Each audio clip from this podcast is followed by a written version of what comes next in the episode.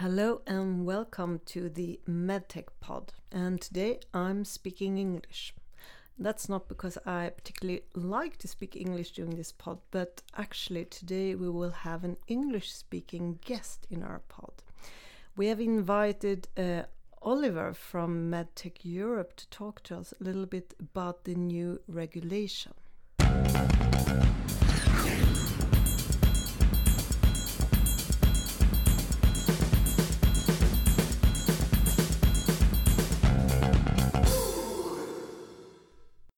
Hello, Oliver. Hi, Anna. Nice to see you again. Uh, very nice to see you. Okay, who are you then? Why did I invite you? yeah, so um, I'm Oliver Bisazza from MedTech Europe. We are the trade association in Brussels, Belgium, representing medical technology industry at the European level. Um, we're delighted to have uh, Swedish MedTech as one of our dear uh, members as a national association. Uh, we have national associations in our membership from across Europe, as well as direct uh, co- corporate members who are manufacturing medical devices and in vitro diagnostics. And I'm in charge of regulatory affairs within the association. No, regulatory affairs. You know, I'm very often told uh, when I'm telling people that I actually find regulations so fascinating that I'm somehow a bit pervert. okay, how? What about you, Oliver? How come you are so much into regulation? Yeah, it's a special topic, of course. Uh, I live in a city where regulations are being published every day. Um, at first, they can seem very technical and boring, but they're actually uh, incredibly important. And I think in our industry in particular, uh, the regulation is the, the backbone of patient safety and well performing products. So, this is the basis our manufacturers use every day for um, making the best products they can for patients. Yeah, no, but I absolutely agree. I think it's really important to always remember why we have regulations, and and when you think about that, uh, I think most people actually would enjoy working with regulation a lot more than they might do today. Sure. Well, okay, regulation and regulation. Um, we have been talking now for a few years about new regulation. And what is it we're really talking about when we talk about new regulation? Yeah, we've been talking about this one for many years, in fact. Um, we are talking about the new medical device regulation, or MDR, which is uh, European Regulation 745 from 2017. It was negotiated and planned for many years. Uh, we first started hearing about it in 2008, can you believe, more than 10 years ago. And after many years of um, intense political debate, this regulation was published. And um, we are one year away from the real implementation deadline. Uh, this is a regulation that uh, was published in 2017 and has a three year transition period which is ending in, yeah in one year from now in May 2020. And when May 2020 arrives and the regulation is in full force, it will actually uh, replace the former legislation from the 1990s, which we have been uh, in, living with for, for many years, of course. So we're really one year away from the point where the old legislation disappears and this new modern framework becomes a reality. Ah, well, that sounds very exciting. Huh? But I mean, new regulation, does it really mean that something will change or do we have the same? Yeah. It's it's a lot of is staying the same actually. We did not have a fundamental revolution in terms of how we regulate medical devices in Europe. They are still based on something called the the new approach, which is not so new anymore. It goes back to the 1980s. Uh, it's based on uh, some terms maybe you've heard before CE marking, notified bodies, etc. None of that has changed, but it is a considerably more modern and strengthened framework compared to what we had in the 1990s. Uh, it's much longer, it's much more detailed. There's a lot of new requirements that are really intended to do a few things, uh, Anna. Certainly um, maintain and even raise the bar for, for patient safety and also uh, medical device performance to really ensure that the products work as intended by the manufacturer. there's also a few new um, uh, areas which were not regulated in the previous legislation, such as the traceability of medical devices that are on the European market. Uh, and also uh, things like transparency of information for, for patients, healthcare professionals, and the public. Um, that will be delivered in the future by a brand new European database that makes more information about medical devices freely accessible than, than ever before.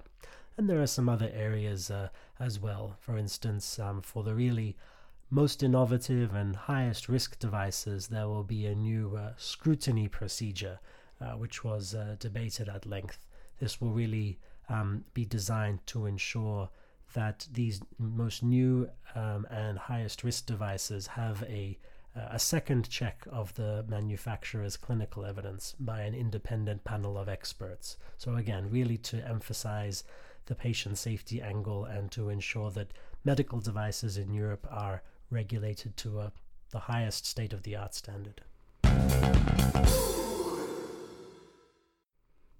Think this is really interesting because here in, in Swedish Medtech we have been working a lot on this with patient safety issues. Uh, and one question that we have been talking a lot about uh, also with the Swedish EU parliamentarians, it's about the reuse of single-use devices. Yeah. Uh, how does that look now in the new regulation? So the reprocessing and reuse of single-use devices was a, a, very considerable point of discussion when the MDR was being negotiated. Um, very challenging topic to get agreement among 28 uh, countries, um, but they got there. What was agreed in this area, Anna, is uh, the following. So, um, by default, it is not l- legally allowed for a company to take another company's single use product and to reprocess it. Uh, if you and I are competitors, and I take your single use device and I reprocess it and resell it, um, the only way I can do that legally is if I become the manufacturer and I take on board all of your responsibilities and liabilities to make sure that the reprocessed device is really held to the same standard um, as before. Um, so that, that that's the first thing when companies take each other's single-use devices. The second area, which is a bit more complex but also very important, is what the hospitals do. So, hospitals sometimes in parts of Europe like to purchase single use devices, and after they have used them for the first time, they like to in house reprocess, re sterilize, and then reuse them. Now, this um, activity is not explicitly banned under the MDR. It is possible for individual countries to make uh, this activity allowed just within their country and just within the hospital. So imagine here in Sweden, the government would want to make that activity allowed. Uh, it would um, need to say so, perhaps even publish a legislation to that effect. And then the hospital would have to abide by some very strict safety requirements for the re-sterilization and cleaning of these products. And if they did all that and they wanted to reuse the product, they could then do so just in house. There would not be any possibility anymore to, you know, continue selling the product uh, outside of the hospital and certainly not outside of Sweden. This would just be for what we call in-house reprocessing. Um, but a few things would need to happen to get there. You know, if unless the government decides and says it wants to allow this activity, the default is it's not allowed. So the, the starting point in the interest of patient safety is reprocessing is not allowed if the device is for single use. And anyone who wants to ignore that and do the reprocessing themselves has to abide by very strict safety standards. Mm, no, no, because um, this, the discussion we've had here uh, in Sweden has been that uh, the risk that you as a patient might face when the healthcare is actually uh, reusing, re-sterilizing uh, these uh, single-use devices, it's uh, ethically very questionable. And I think there has been a common understanding, at least from most of our political parties that this is not a risk we want to actually put in front of our, our patients. Mm. And and I mean, how do you look upon it in MedTech Europe? I mean, our, our position was always very, very uh, similar to that. I mean, our members are often manufacturers and they determine, based on their good knowledge of the product, whether it is suitable or not to be reused. And if they have determined it should only be reused once for safety reasons, then they're a very important uh, source of information to, to take to bear in mind. Um, it was a political topic. It was very um, difficult to come to an agreement. I think the agreement that you see in the MDR was a political compromise, um, like many things. But the good news is um, really if the if there are still entities in Europe who want to reprocess single-use devices, they do that under their own responsibility, and they really will need to um, meet some very uh, strict safety standards, which are still being written, by the way, and might may be very very strict indeed. So I think um, uh, patients can uh, take heart that this regulation is taking the safety of single-use devices extremely seriously, uh, and um, we'll soon uh, know a lot more about this area. Yeah, no, well, that's that's a very interesting thing.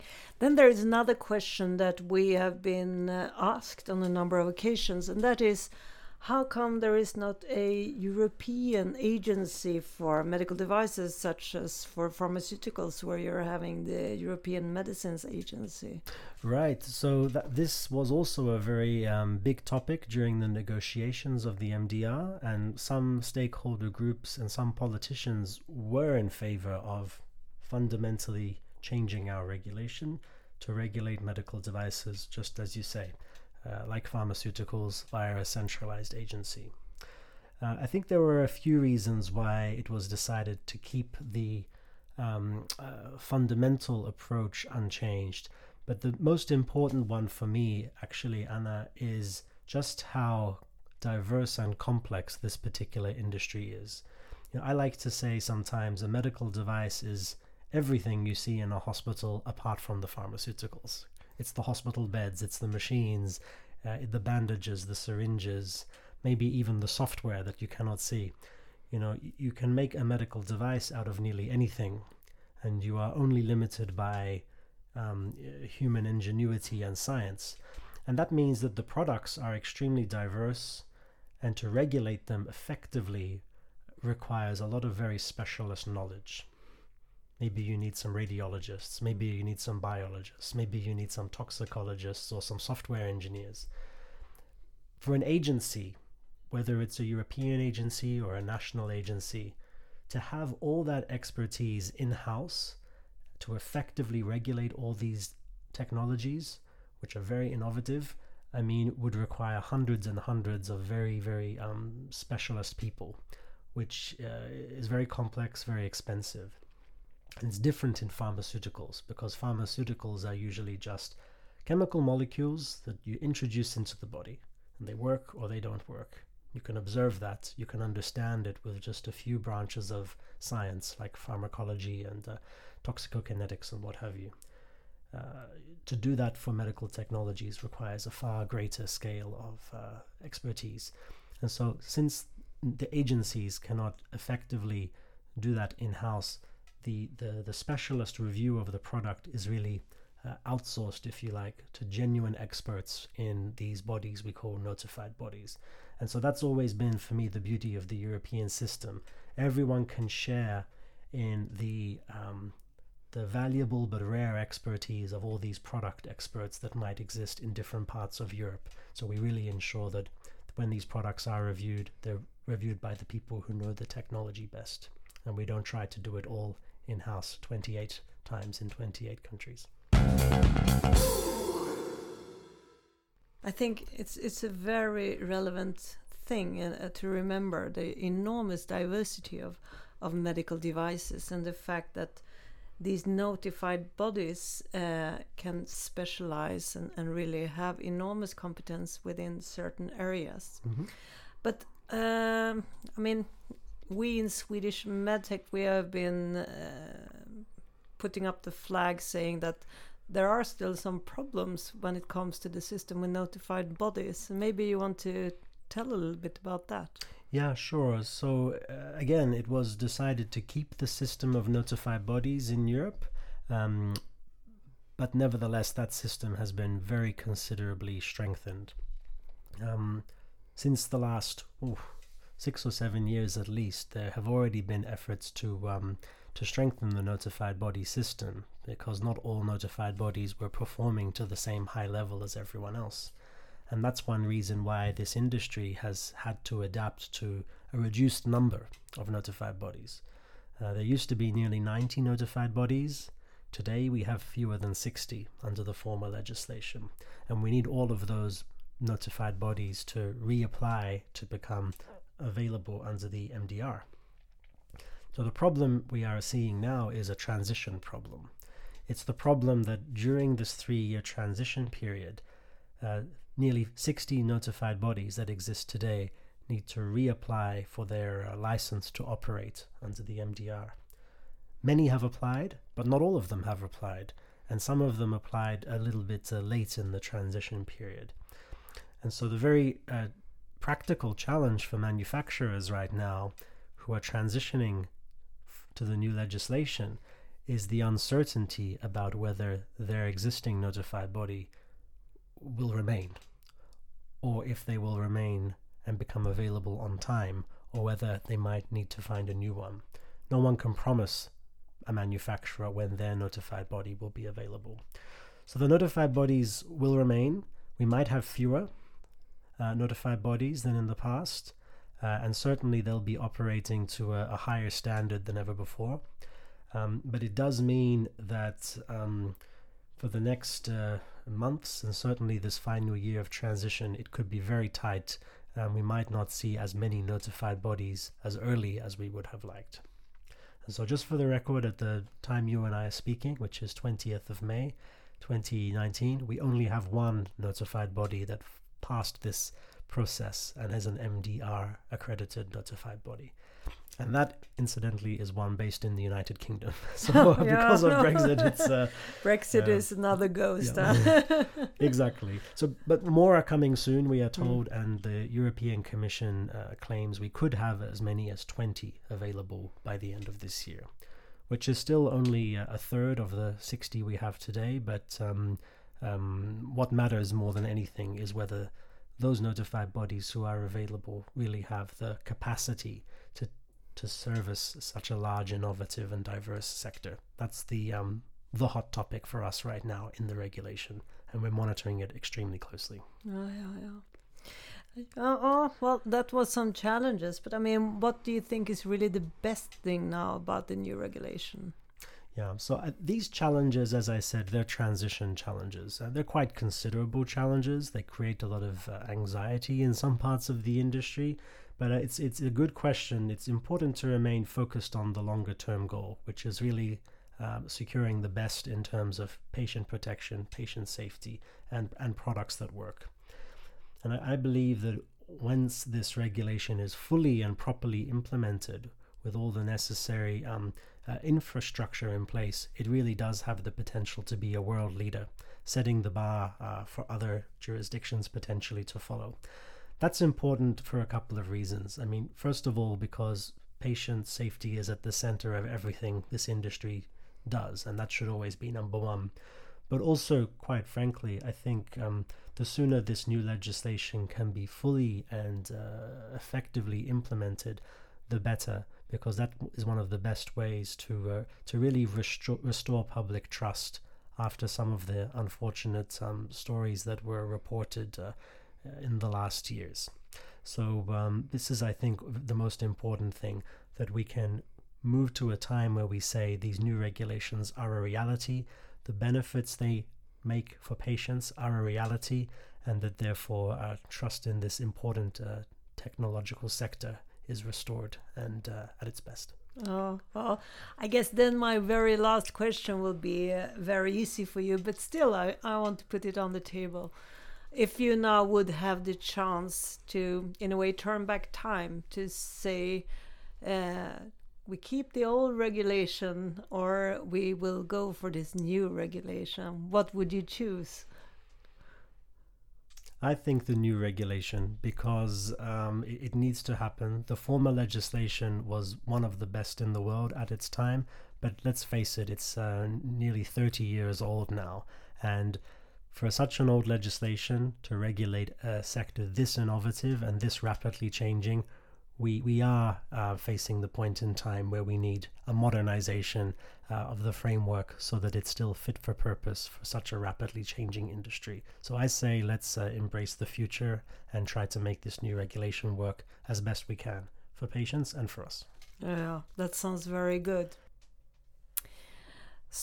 Big thank you, Oliver, for this. Uh, it has been really interesting to get to know a little bit more about the new regulation. And for all of your listeners, I'm so happy you choose to listen, even though today we've been speaking English. We actually might come back in English on other pods, but until then, bye bye.